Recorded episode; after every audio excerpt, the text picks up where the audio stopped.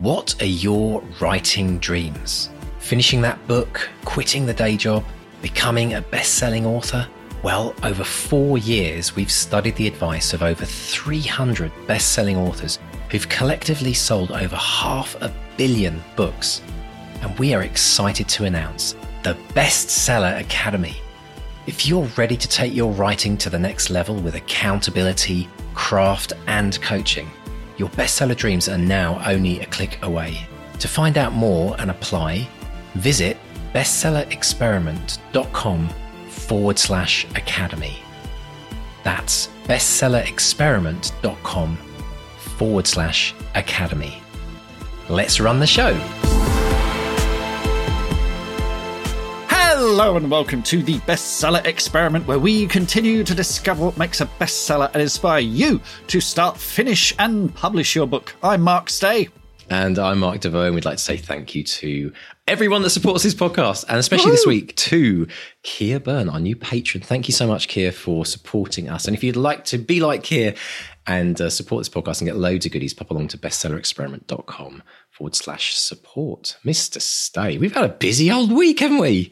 We have. I went to the London Book Fair, which was great bumped into bumped into all sorts of people, including uh, um, uh, including all sorts of listeners as well from the show. I saw Karen's story. Uh, I saw uh, uh, Katie Baker. I saw all sorts of people. Did a few talks uh, and didn't catch any lurgy. I went to a big major public event and didn't catch anything. Thank oh. you. Hand sanitizer and vitamin C. There we go.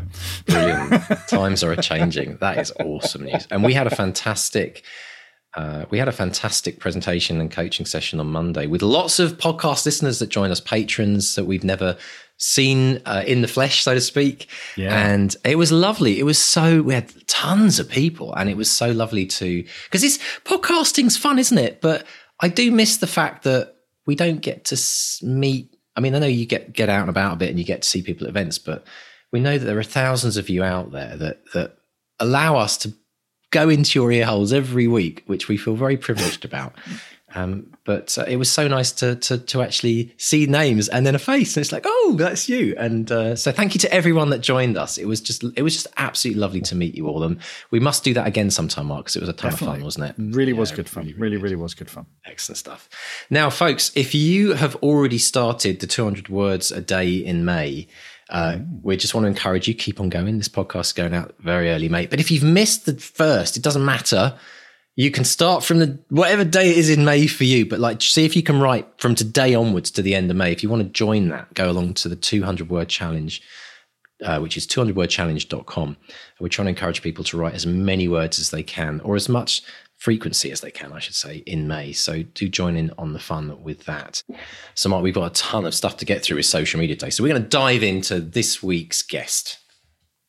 Katy Brent is a freelance journalist. Uh, she started working magazines back in 2005. In 2006, she won a PPA award for New Journalist of the Year, and she's got this amazing dark comedy crime debut. It's called How to Kill Men and Get Away with It. It's perfect for fans of How to Kill Your Family, Killing Eve, and we got we talk about so much. We discuss writing a serial killer the reader can root for, being fearless and pushing boundaries, and getting a deal without an agent. Oh, and just a little warning, gets a little bit sweary. So if you've got, you know, sensitive ears, then uh, you might want to skip this one. Or, or kids in the back of the car, as we know some of you will do as you drive around. Yes, so absolutely. Excellent. Well, let's dive in and listen to the fascinating Katy Brent.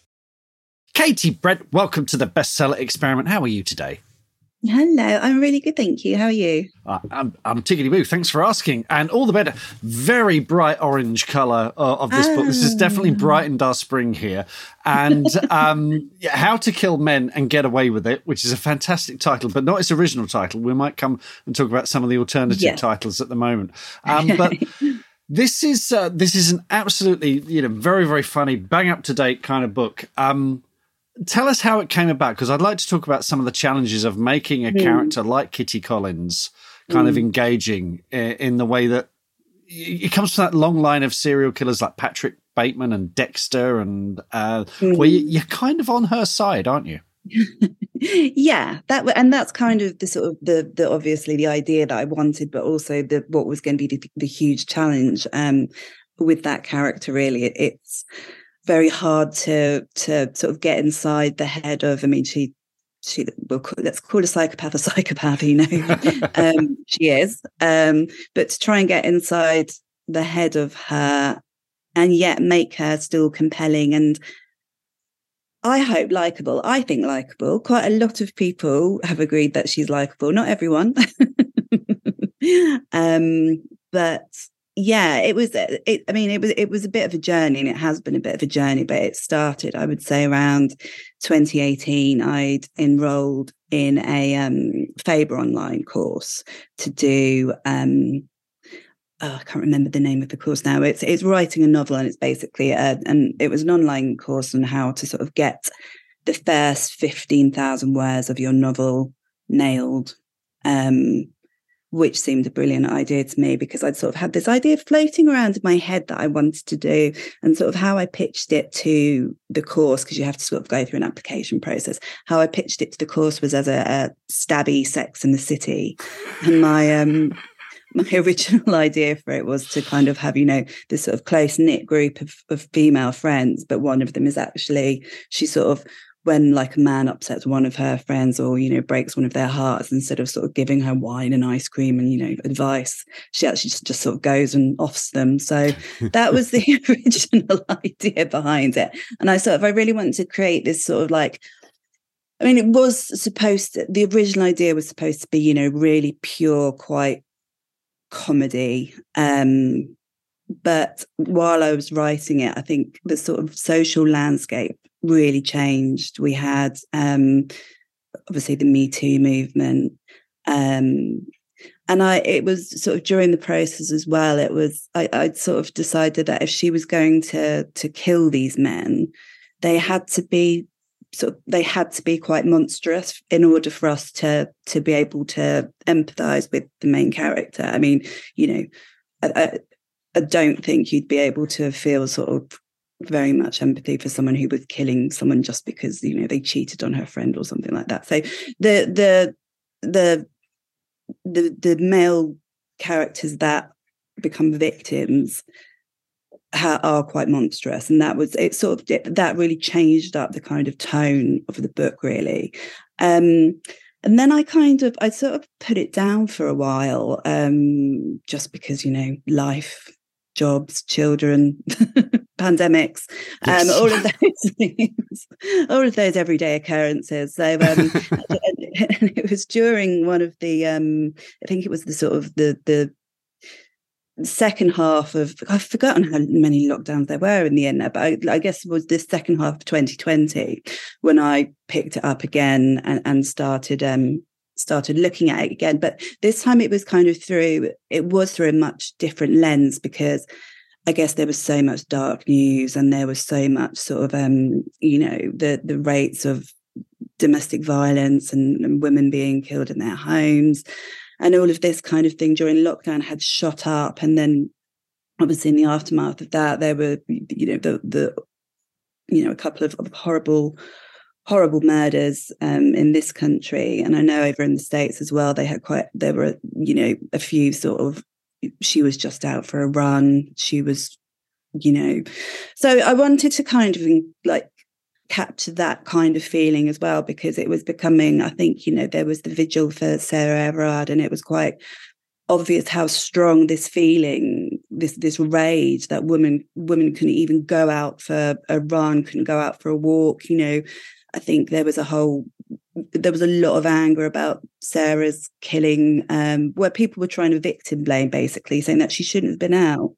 And it's, you know, well, you know, so it's trying to trying to really sort of to to capture that feeling, and just so in Kitty, I wanted to create this character who was just the almost like the embodiment of this rage, the the the feeling, you know, that it's women are you know it's women have just it, it's it's it's just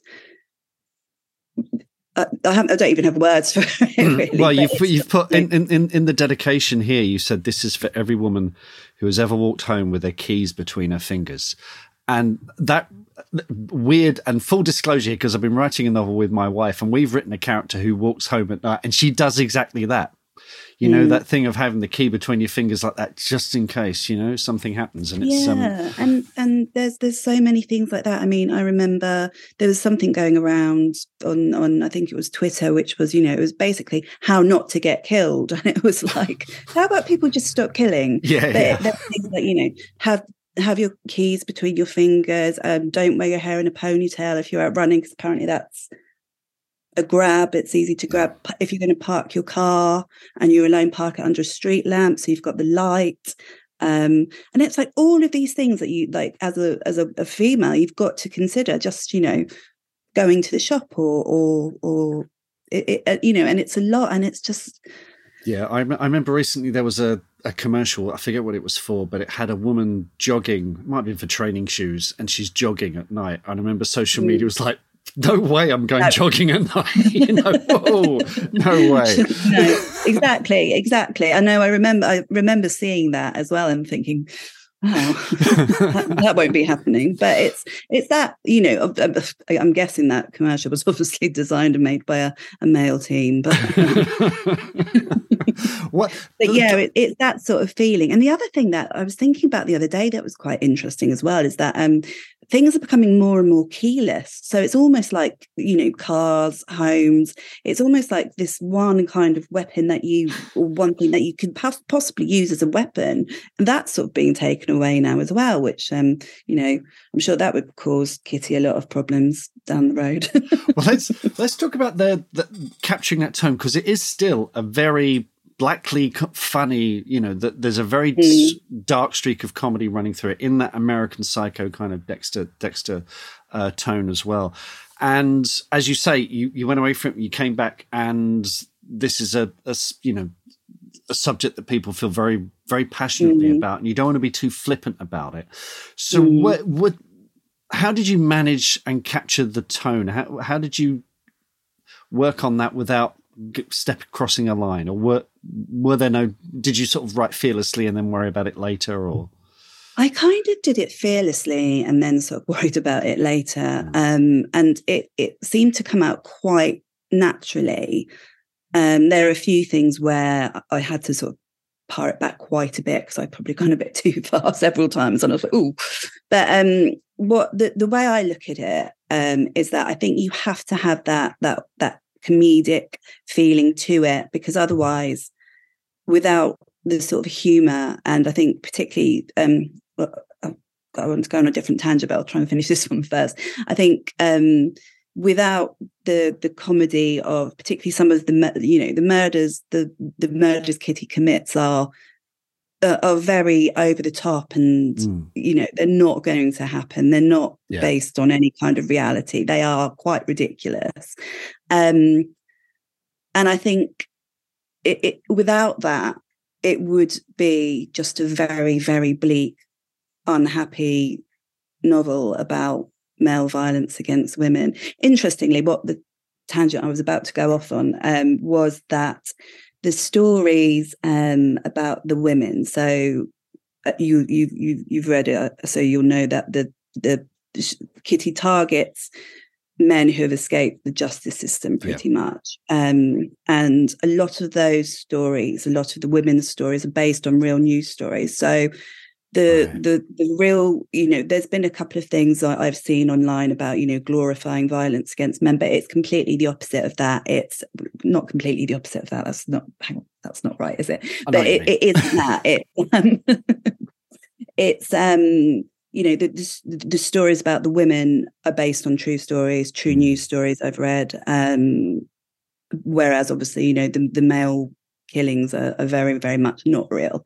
Um so yeah so so yeah i think you know as i was saying the it is something and i was worried about it being flippant because it is such a serious and important subject yeah but i think the comedy the dark comedy just it just allows you to sort of delve into it a bit more without it becoming just absolutely bleak and um yeah. um you know i don't I, I couldn't say something really quite controversial now, but um, I was talking to a friend about um, going to see the play version of A Little Life, and I haven't actually read it. And um, she'd said to me, "Absolutely not. There's no way I'll go. Have you? Have you? Have you read it?" And I was like, "No."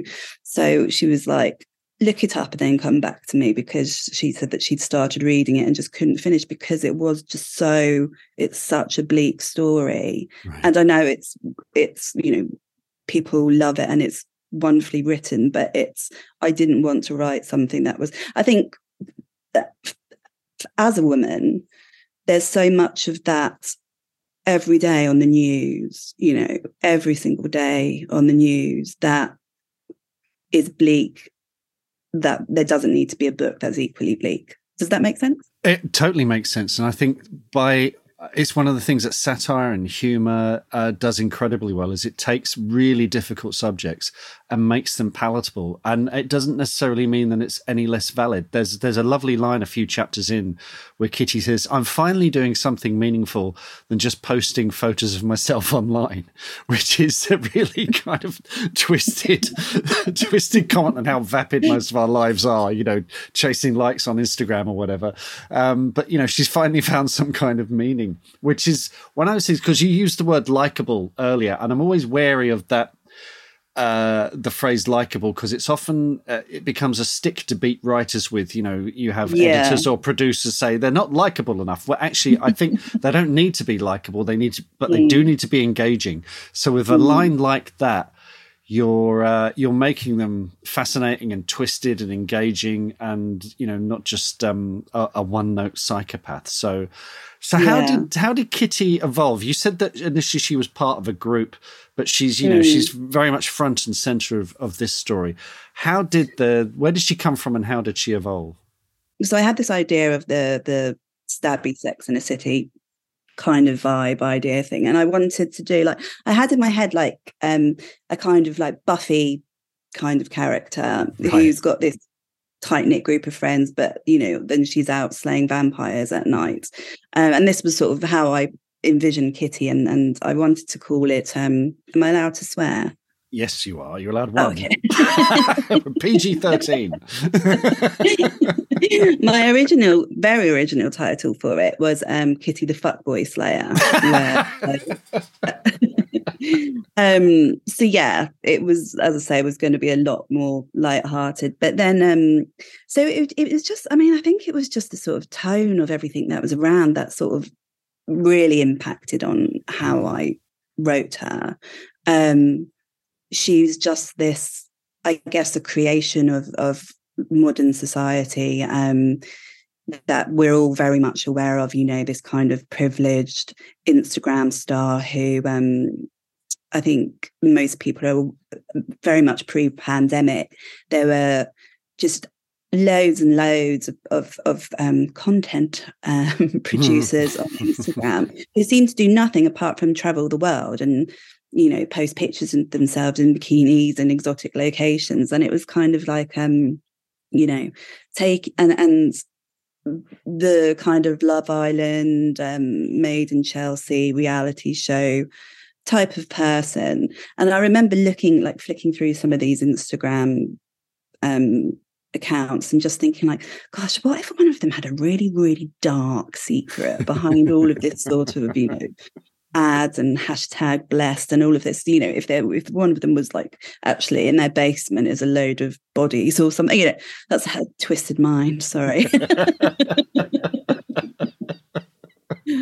And um, I think I've said before, you know, um, I, have I've well, I've said in in other interviews, you know, I've always loved American Psycho, uh, the book and the movie, and you know, I wanted to kind of I, I, I wanted to think about how that would work if it was now rather than the 80s. I think the whole social media influencer culture is kind of like our equivalent of of what was then, you know, the the, the yuppie 80s, I suppose. Mm. So um yeah so that was sort of how she she came about and evolved really i just started and then yeah there was things like you know i was sort of stuck in watching made in chelsea and just thinking why doesn't she just kill him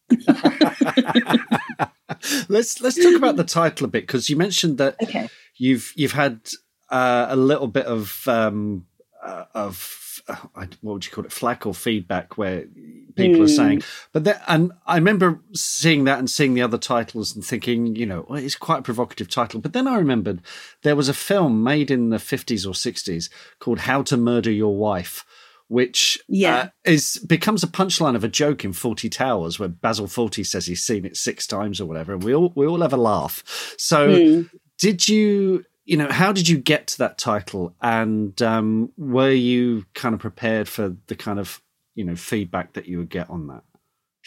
Um, the title, oh god, the title is probably the one thing we agonized over more than anything. Right, um, right. When I um, pitched it to HQ, which is um, the HarperCollins imprint that um, has published it. Um, it was called How to Kill Men and Influence People, which obviously comes from. So, and that was, I mean, I, I loved that title, but they were, they were worried that it wouldn't necessarily appeal to a, as across a sort of age group as, you know, I mean, like people sort of my age, your age, slightly younger understand where that comes from. Right. I think they were they were more sort of concerned that maybe you know the the sort of younger Gen Zers might not understand the the reference.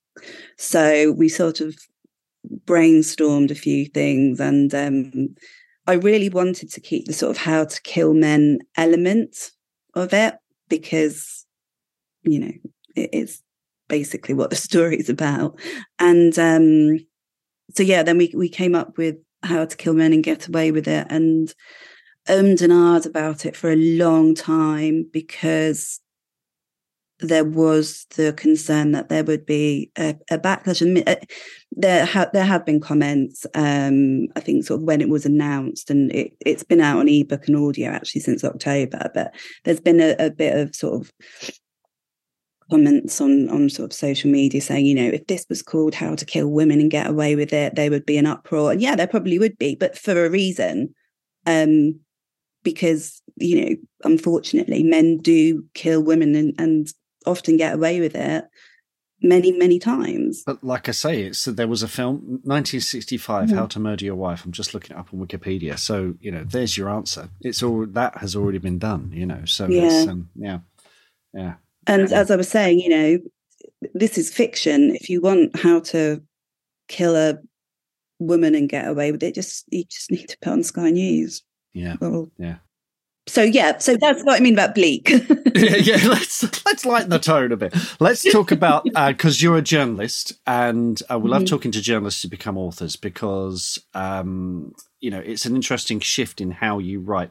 What were the what were the sort of the the big adjustments? What were the big surprises you found when shifting from journalism to to writing a novel?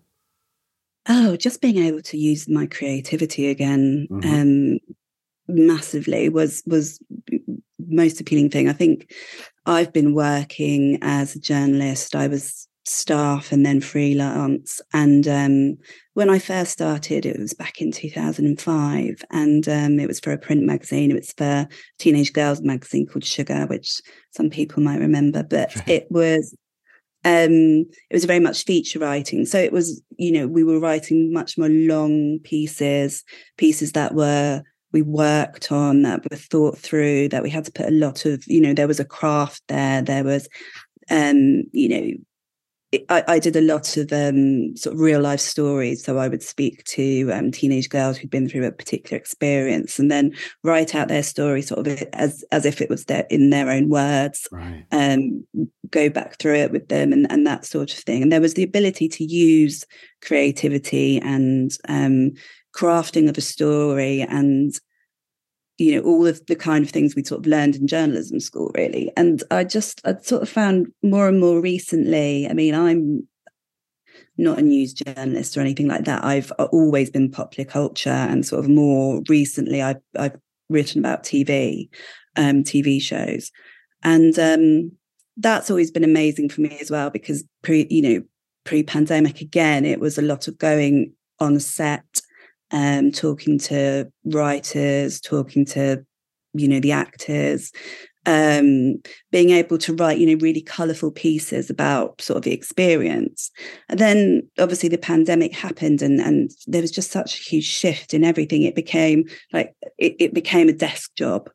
Um, and it became going through people's Instagram and trying to find out, oh, what's Molly-Mae been up to today? And writing something about that or looking on other you know various entertainment websites and you know taking stories that they've got and putting it sort of into words. And it, it, it became much more about as things moved more and more online i guess it became less about the craft and more about just getting it out there as quickly mm. as you mm. can um, and it just sort of i just uh, I, I just lost all joy for it really um, and i think once you've kind of you you have that feeling about your your job. It's um yes, no, I've been there.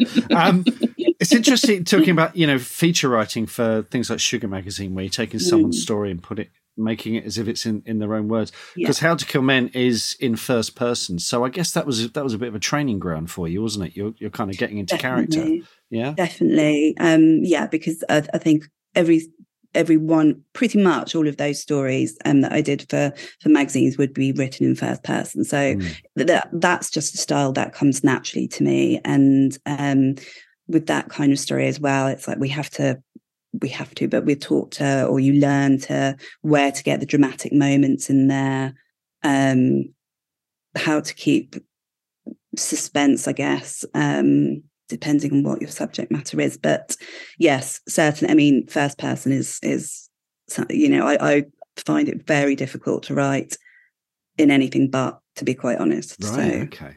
Okay. That's mm. interesting. So once you'd done done that course and you'd got sort of the kitty up and running and the story up and running, let's talk about the the journey to publication because I, I understand you know you had a it was it was not a smooth road to publication. Tell us about that. So yeah i so i finished the manuscript. I had some mentoring help um, through an author called julia crouch um, who's very well known right, for yeah, her yeah. her domestic her domestic noir thrillers.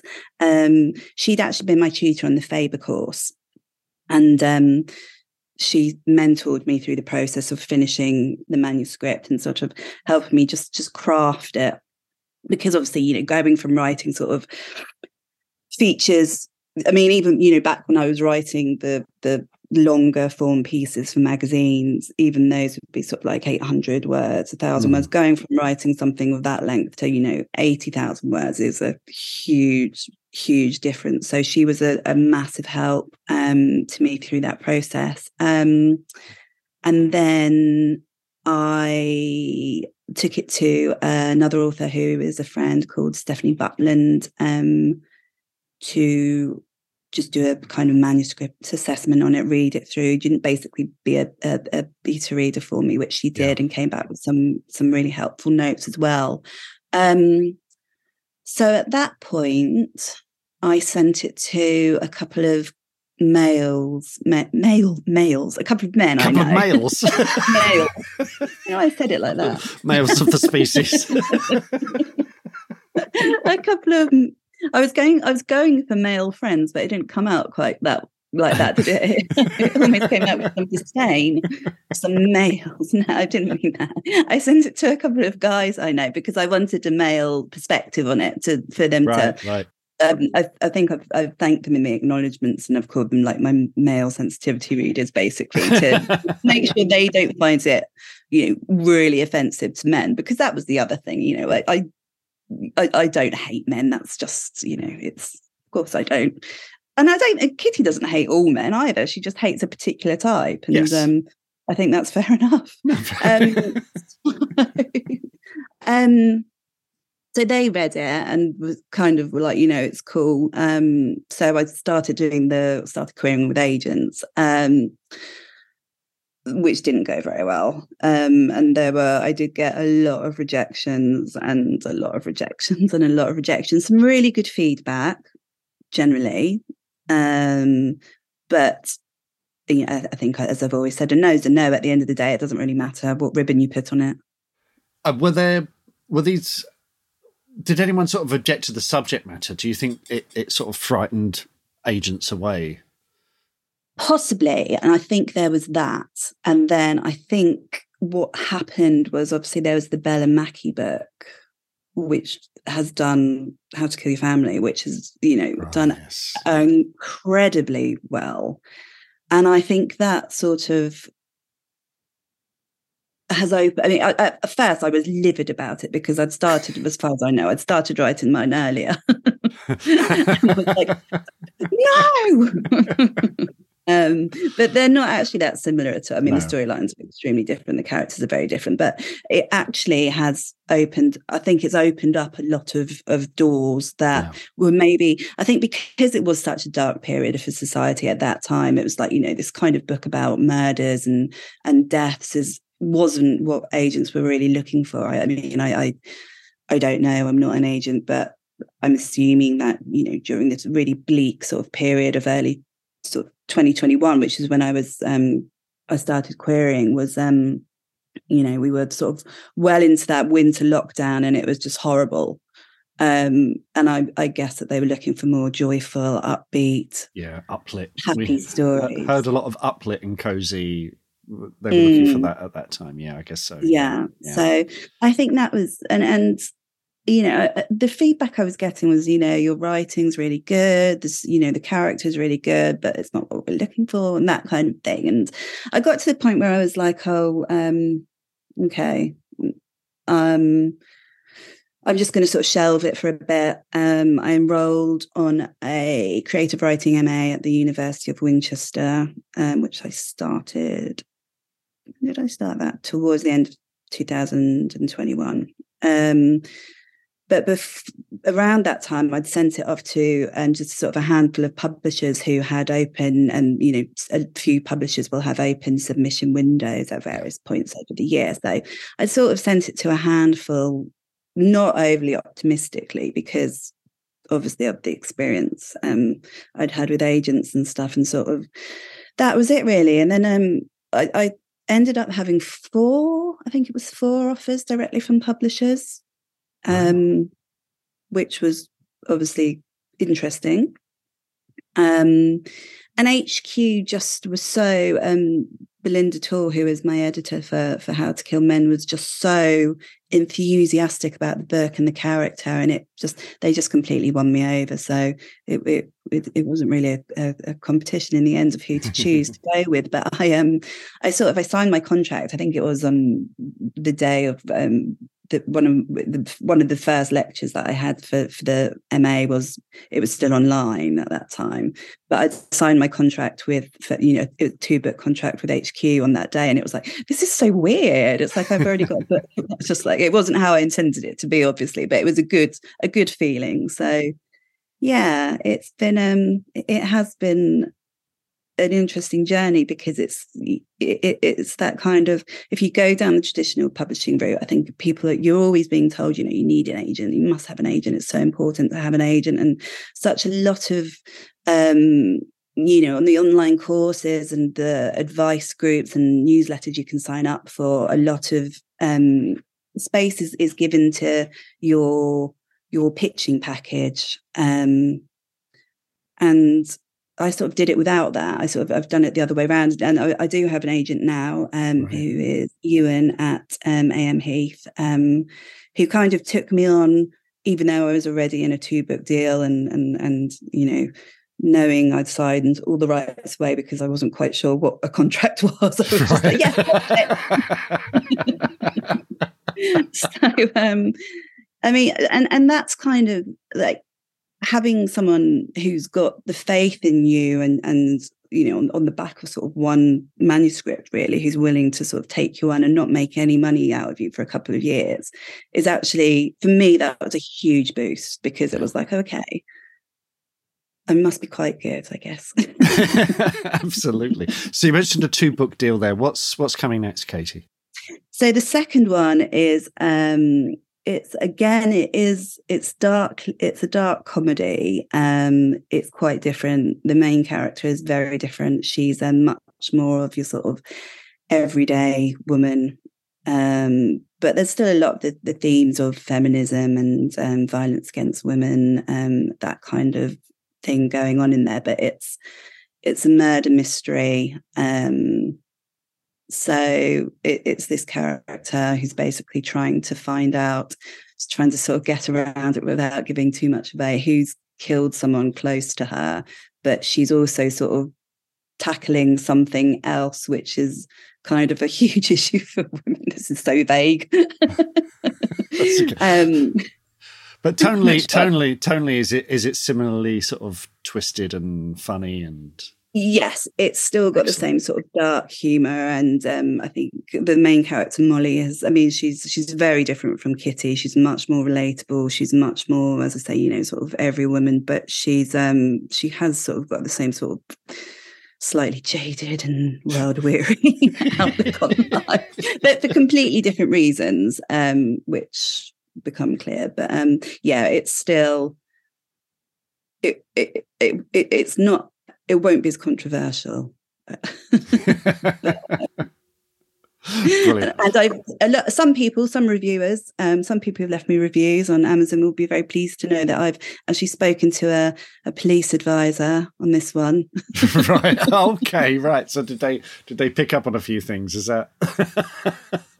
it, it's made me laugh. I mean, I've tried to sort of stay away from reviews as much as possible. I mean, it's it's almost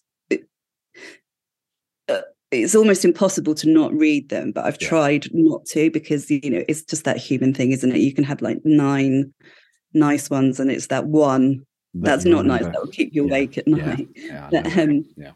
there were there were a few sort of ones that have they've accepted this sort of that she's a vegan serial killer. They've been fine with that. Um, fine with the fact that she sort of inherited uh, a meat production company, Handley, to get rid of the bodies, yeah, you know, yeah. men twice her size. However, they've not been very happy about the fact that there's a lot of CCTV in London, and I haven't mentioned that. Well, actually, I mean, uh, uh, weirdly, again, I've been looking into this for something I'm writing on, and most CCTV is useless, absolutely hmm. useless. Mm. It's actually very difficult to get hold of it. But anyway, that's a, that's a debate for another day. Well, look, whatever's coming next, Katy, we're really looking forward to it. And um, thanks so much for speaking to us today. I hope to speak to you again soon. Thank you. Bye bye. Oh, where do we begin, Mark? I mean, there's so much to go through there. I I I, I love this idea of. Uh, tone and satire. This this idea of how do you because it's a fine line, isn't it, between satire and humor. And actually, depending on where you, where you are in the world, one thing I've learned moving to North America is is like British humor, for example. Sometimes um, eh, there's there's different. Well, I should say there's different types of humor in different parts of the world. Humor does like, humor doesn't really travel. It doesn't humor, travel. I sometimes humor, crack a joke and people are like, uh, yeah, yeah, yeah, yeah. It's um, it, it, it can be really, really difficult. It's something you can get really, really wrong. And I think with this book in particular as well, you're dealing with, uh, you know, murder and sexism and misogyny and misandry and you know all sorts of stuff that really pushes people's buttons and can rub people up the wrong way. You know, uh, but I think and she, you know, she talked about she was worried about a backlash. She was worried about the reaction.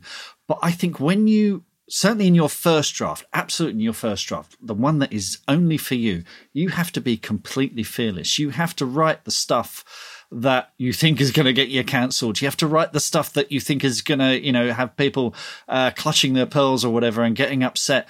Uh, and then step back from it and go, okay, is there anywhere here that I've gone too far? And this is where you get, uh, you know, trusted beta readers to come in and look at it. And I've, uh, you know, I've done this as a as an editor and a consultant. I've had um, tends tends to be a lot of middle aged white men who do this, who send me stuff and go, "Have I gone too far? What have I done here?" And very often their fears are completely unfounded. You go, "No, it's not you saying this; it's the character saying this. You know, this person is a villain. They're supposed to say this terrible thing, so you can keep that in." You know, there is a there is a delineation between you and the character. And of course, with Katy's book, she's writing in the first person as well, so it has that immediacy. You know, um, but you know, writing satire, it's don't be afraid to exaggerate things. Don't be afraid to go. You know, I mean, Katy's writing in a tradition. I mentioned the uh, the Dexter books. You know, the the Dexter serial killer books, which uh, were made into. Um, Dexter Morgan Netflix, made into a yeah, it was a well, show. It was FX. It was FX, and uh, written by Jeff Lindsay, who I, I met because we we published them when I was at Orion. And the books are they really really push the boundaries, you know, and he's he's completely fearless about it. So why shouldn't Katy be as fearless as as, as Jeff was, you know?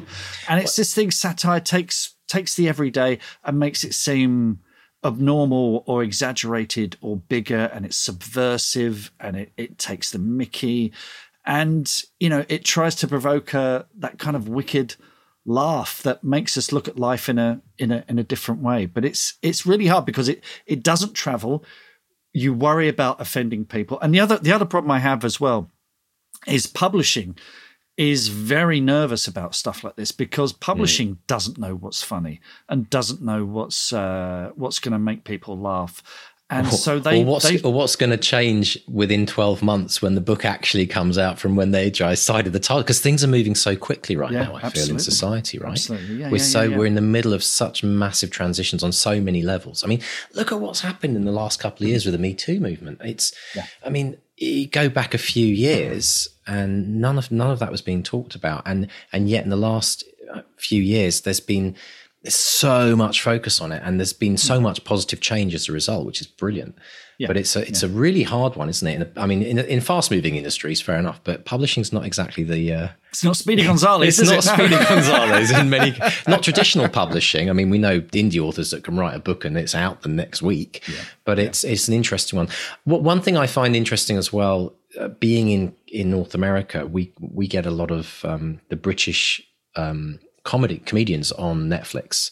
Yes, and and there's there's certain comedians that we know of, you know, mentioning their names back in the eighties, nineties, that that they're those kind of those kind of comedians and their their routines are no longer relevant in today's world.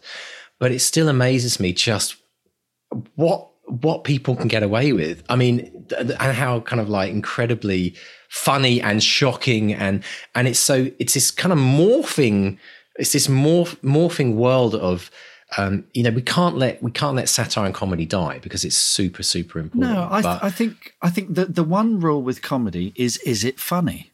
Now I know that sounds glib and simplistic, but if it makes you laugh, it's funny. Now it may you may take pause after laughing. go, oh, should I have laughed at that? Well, but hmm. that's a good thing because suddenly you're thinking that's humor doing what it's supposed to do. Humor, yes, it's supposed to make you laugh, but the good humor is thought provoking.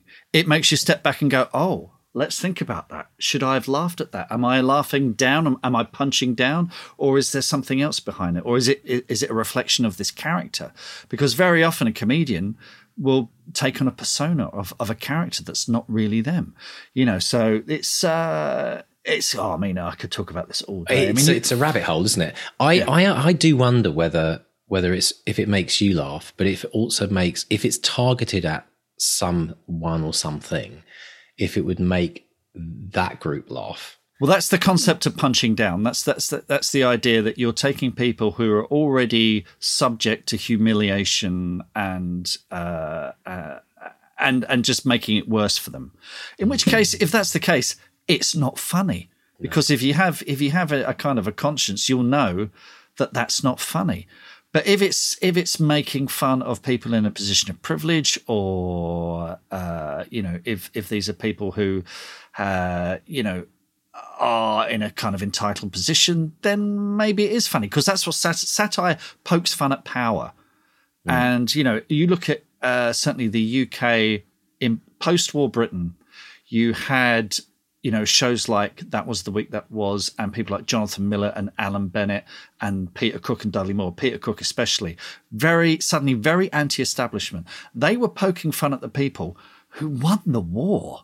You know, imagine how controversial that was at the time. It's difficult for us to, to see it now, but they mm. were having a go at people like Churchill and, and the establishment and the people that the perception was they had won the war for us, so we, we should all doff our cap and move on. And they were saying, actually, no, things have got to change. If we, what what did we win the war for? Was it was it just to be, you know, business as usual or do things have to change? So satire will provoke people. And, you know, we've always said on this podcast, whatever genre you're writing, no matter what your tone is, you're never going to please everyone. You know, you, you are going to upset people. There are going to be people who don't, you know, like what you've written. So I think as long as you accept that and are willing to roll with the punches when people don't like your stuff, and we'll get on to reviews in a minute. You know, yeah, yeah, I think that's next on the menu. Uh, that's all part of being a writer. So I think. I think if you're sitting there thinking, if you're one of these people go, well, you can't say anything these days. Yes, you can. You can say absolutely anything you want, but it does come with consequence. There are people out there who are going to be upset by things. And you're just going to have to accept that. That is part of the job of being a writer. It's part of your responsibility and accountability of being a writer is sometimes you're going to say stuff that people doesn't like. That was almost a grammatical sentence. You're going to say stuff people won't like, you know? So it doesn't matter how safe you are. I mean, you could write the coziest crime with no swears and, you know, someone will be offended by it. Someone will find something in there to be annoyed by you know? So it's uh, it, it, comes with the territory i'm afraid. It's just goes from one extreme to another. Fantastic. Now to, let's let's move on to, to reviews as well because there's something Katy talked about and oh boy, something yeah. we've all experienced i believe in life. If you've ever put anything out there in the world where there is any kind of star rating so it can be measured there there will always be that review. No matter how many good reviews you get there'll be that one review that you just can't shake and it just sticks with you and you start having conversations with that reviewer in your head and you talk about how could they be so cruel and mean and i spent so much time writing this book and they spent two seconds like you know writing about you know how it didn't work for them and it is I, I, I kind of think of it as like one bad apple review it's like the idea is that you could have you could have book of the month you mm. could have 50,000 you know, five star reviews for the most amazing things said about your book. But if there's one scathing review that absolutely is like a dagger to the heart, why why do we do that as human beings? Why do, why do we get so focused on that one voice that like what, what, are we masochists? I don't understand what what the concept is within human psychology that we get so hung up on that. But we all do it, don't we? Oh boy, do we. I mean, we, you know, we've had lovely reviews from Welcome. had lovely reviews. I remember for Robot Overlords, you know, Kermode said nice things about it. Um, you know, all sorts of people liked the film.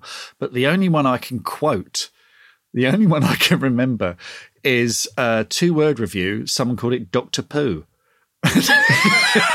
one, it cracked me up, and two, it's just, it's just, you know, nearly ten years later, it's the one review I can remember. You know, so it's they do, and I, well, let's let's dig into it. Let's figure this out because is this because uh, we're trained to remember criticism? Is it because we we're told, you know, f- from school onwards? We remember the see me comments or must do better and gloss over the praise. Is is that why you know? Is is is it is it kind of conditioning that we've we've gone through that we only remember the bad things and don't accentuate the positive as the song goes? I mean yeah.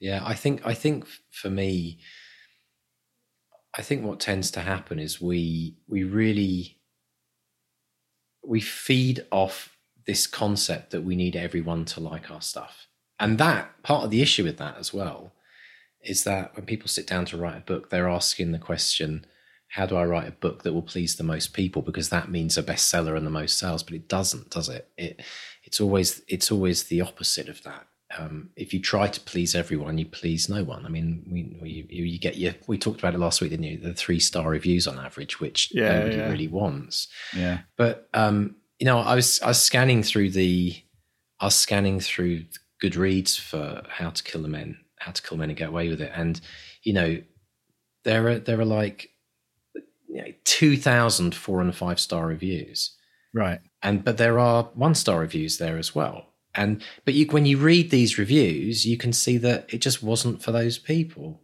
who got gave yeah. it one star, and the people that loved it loved it. So that's what you want. Um, so I think I think we almost like need to rewire our brains so that when we get a one star review, we don't see it as a slight on our ability to write a, a good story or our ability as to be a good author. And honestly, if they say something that's relevant in there, I'm always the first to say, hey, you know what? I could actually learn from that. Um, mm. And I'm going to use that. That's great. Thank you very much for that one star review. That's going to make me a better author. But the majority, I think, of one star reviews, and I'm just scanning through some now, it's just that it's like, you know, they're into heavy metal and this book's reggae right? Yeah, exactly. And it's just like yeah. it's just their personal preference. Um, and I think I also, with a book like this, it pulls people in, and they're expecting a certain type of novel. I think as well. And if it doesn't yeah, hit, hit that trope, then maybe you know there's a challenge. I think there might be an evolutionary thing in this as well. You know, if, when we were sort of living in caves and hunter gatherers it probably was a good idea to focus on the scary things, on the things that uh, you know, the the the the rustling in the reeds that might be a lion about to eat us or whatever. Maybe mm. it's maybe maybe it said this is psychobabble of the highest order here. Uh, maybe it's um, maybe there's a there's a link to sort of an evolutionary thing that uh, we yeah. we just you know we we just look out for the bad things. We have a greater awareness of what we see as an attack maybe because i think we do see these things as as personal attacks and they're not. They're not attacks on us as an author usually. It's it's very rare that the author gets singled out in the reviews. It's usually i didn't like this character. I didn't like the events in the story. I didn't like the ending or whatever um, it's rare yeah. that they go, this author is an absolute monster and must never write again. You yeah. know, I, I, well, we we've talked about this so many times in the podcast about what makes a good story or what makes a great story is is conflict. And mm. let's be honest, a five star review, there's no conflict in that. Is there? It's like, oh, love me, love me. Oh, you, you've made my day. I started crying when I read your review. It's like all lovely and it's wonderful. Whereas a one star review, that's total conflict. It's like, what do you mean?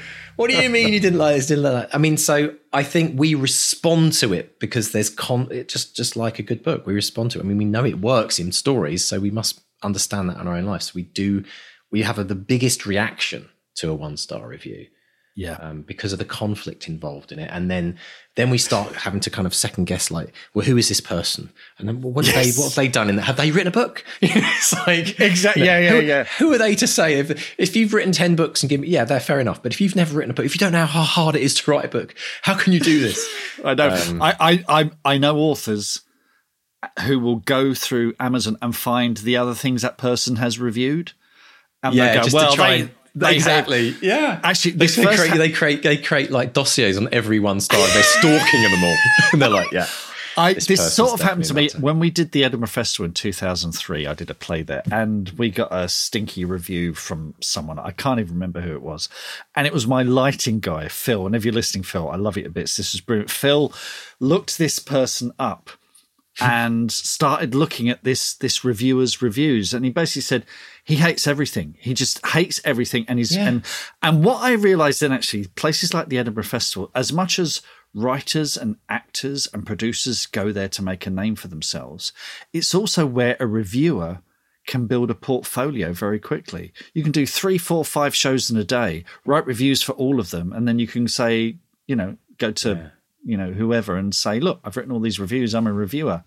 And it's, and it is so much easier to write a snarky review than a constructive one All right. Well. I've I've had I've had this idea, Mark.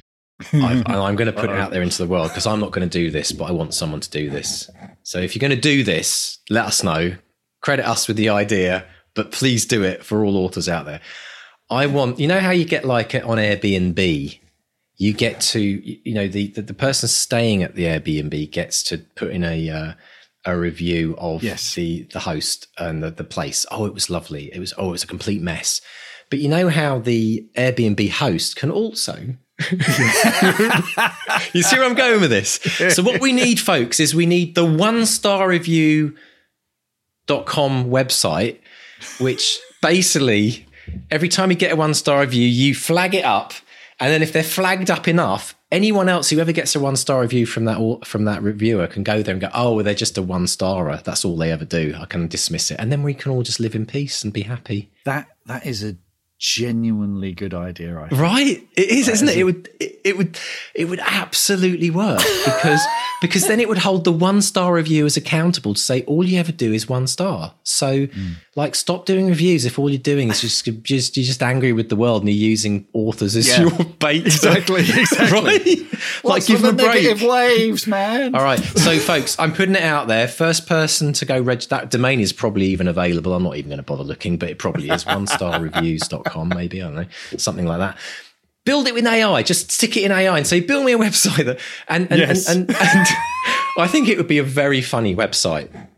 And maybe it'd be a place where all authors can share their ones. It can be like a therapy group mm. for, for, Yeah. for authors where we can all get together and and talk about, you know, I got this I got this one star review and we read them to each other rather than put them on Twitter and just just expose them that way. I think it's brilliant. anyway, we've got a lot more to talk about, folks. But if you would like to stay with us for the extended edition of this podcast, we're going to talk about provocative titles, and that is going to be very pro- provocative in itself. So you've got to join us for that. And we're also going to talk about how you can get a deal with a major publisher without an agent, which is absolutely bonkers. Uh, so we're going to deep dive on that. So, folks, if you'd like to join us and as a bonus, support this podcast as well and pop into bestsellerexperiment.com forward slash support, sign up to become a patron, and you'll get access to all of the extra goodies, including the extended. So, Mark, I know that there's a ton of wins and celebrations this week. What's what have you what have you discovered out there? Oh, it's all good stuff. It's all good, positive stuff after all that sweary stuff we had in the extended version. Um, so let's start with Tracy Montague. Now, this is wonderful. Tracy uh, is a regular in the BXP team on Facebook, and uh, she's also a midwife. She says, I've done a tentative launch for my maternity in fiction consultancy service for writers and editors, and she's added a page to her website. Now, do check this out because you know we we've we've had police people on here. We've you know we've had experts on here. Uh, and you see people getting stuff wrong. I mean Katy talked about it. She talked about some of the stuff the police procedural stuff that she got wrong in her book and people have pointed it out to her. Um, now maternity and pregnancy is one of these things where people think they're experts but they're not you know? So always always get the advice of an expert. And actually tracy has done a brilliant uh, article for the Writers and Artists Yearbook about getting uh, maternity facts and right in your fiction. So I'm going to put a link in the show notes to that uh, because it's you know uh, it's important to check it out, and also a link to Tracy's services. And I think this is brilliant that Tracy's branched out with this, not least because she said that the birth scene in my film Unwelcome was pretty good, actually, which is high praise indeed. I'll good. take it. Fantastic. Love it. so do check that out. Do check that out. Congrats, Tracy. It's great when you, if you're an author and you discover you've got an expertise that will benefit others, and you know it's it's a service that you can provide that can be you know be um uh you know you can monetize and, and make some cash out of it as well. So think about that, folks. If you have you got skill uh, or uh, an expertise that you can you can offer to other writers, so check that out. Um, over on the academy, William Group uh, in Share Your Wins, he's, he's, he says his new book Unworthy came out on April fourteenth, and fun enough, today I saw him putting an unboxing video up for the paperback, which has just come out as well. And he says, and I enrolled in Kindle Unlimited. Uh, since I never advertised uh, his first book, no one read it, but he says he started doing some advertising with the new book, and when he checked his account last night he had page reads. Now, is there anything sweeter? Now, sales are one thing. Okay. You can see that someone's bought a book, but you don't know if someone's actually reading it. But with Kindle Unlimited, you can check in every day and see, oh, oh blimey, someone's actually reading my book. Someone's written a hundred. I mean, he says it was 104 pages, which equated to about 40 cents, but it's a milestone nonetheless. And it absolutely is. You know for a fact that someone out, someone in the world is reading your book. And that is really, really exciting. So, William, we salute you. Congratulations. Absolutely, First of millions of page reads, we think. Absolutely. Absolutely. Fantastic. Uh, uh, in the share your wins on the academy as well. This is from Sandra Hunter. Now, Sandra Hunter is just uh, a keystone member of the academy. Uh, you know, comes to my craft coaching and surgeries, and just absolutely wonderful, wonderful writing. She says, "Guys, guys, I'm back from a week long writers retreat, and that island of time was just what I needed to get the first draft of my Ellen Ray book two done. Ellen Ray is a fantasy series, and I've, I've had the privilege of reading bits of it, and it's just wonderful. She says it will need heavy editing." But because I wrote the finale many, many months ago when decided to break what I thought was book two into book two and three, anywho, she says, uh, I liked editing anyway. Uh, and cheers to all unhappy writing. So she's finished that rough draft. And I mean, you know Sandra in the Academy as well. Oh, I, uh, honestly, I know Cassandra really well. And, and um, this is such a massive milestone because mm. I remember coaching, and this is again, you know, kind of referencing in, in the life coaching in the academy, I remember having a very specific coaching session um, one one Monday with with Sandra and a group of other people that were all struggling with their books. And it was like that moment of like, I don't know what to do. I'm stuck. And it was, right. I, I don't, can't see where to go. And it was like one of those moments where you think, is this, is, is this book going to stop here? Is it actually going to stop? Right. So the fact that Sandra pushed through is a massive inspiration to everyone out there. If you're in that muddy middle or whatever we like to call it, and you really can't see a way out and you're demotivated, and it's just kind of, and this is the story to follow, Sandra's story, because we followed all the way through with this with this book and the fact that she hit that first draft end is massive so congratulations sandra and also to everyone else i hope i hope that she has inspired you to just push through just push through and keep going because you can do it. Got a lovely post from Karen Story, uh, who at the beginning of the year started entering a whole bunch of short story competitions, so many that she kept a spreadsheet to keep track of them. So Karen says, I've been looking through my spreadsheet for short stories to enter this year, chastising myself for lagging behind on entries, when I noticed I had entered the Fish Anthology Flash Fiction competition. Blimey, try saying that fast with your teeth in, uh, in January, and the results were out due out on 10th of April. And she said, Oh, it's another one where I wasn't listed, or they would have emailed me, right? So she just went on their website, having decided to be nosy and just see if she recognized anyone on the list. And then she saw her name. She was on the actual shortlist with the flash piece she had entered. She said, I didn't win a prize, but hey, they had, you know, 1,100 entries for this competition. I ended up in a group of 37. That's enough for, me to, enough for me to call it a win. Glass of wine tonight to celebrate. that. uh, brilliant. Oh, I love it. I mean, Absolutely. firstly, the fact that Karen has a spreadsheet because she's got so many. I think that is brilliant. Like, like what a great problem to have. I've got so many short stories, but um, it, it's almost like um, you know, just the fact that she didn't know that she'd been shortlisted. That is absolutely brilliant. So, solutions, you know, massive, massive uh, congrats to you, Karen. And uh, she's had so much success this year with short stories. It's been mm. absolutely mm. bonkers. So, brilliant. Really, really great, great work. And last but by no means least, now, one of the things we talked about on Monday with our um, presentation to the Academy and, and, new people was talking about the importance of a newsletter and setting up a newsletter. So, this is from the Witch of Whitby on Twitter. Uh, finally, after months of procrastination, they've set up a newsletter so the witchy gossip from the Enchanted Emporium, book news, and exclusive content can appear in your inbox like magic. And they said, thanks to the bestseller experiment for giving her the swift kick. So, I'm going to put a link, not least because because The Witch of Whitby has given the uh, Witches of Woodville a nice review in the past. So oh. do check that out. So yeah, it's uh, it's so important. Newsletters so important. Yeah. It's your direct line between you and your readers. So congrats on that. I've signed up. I'm sure many others will too.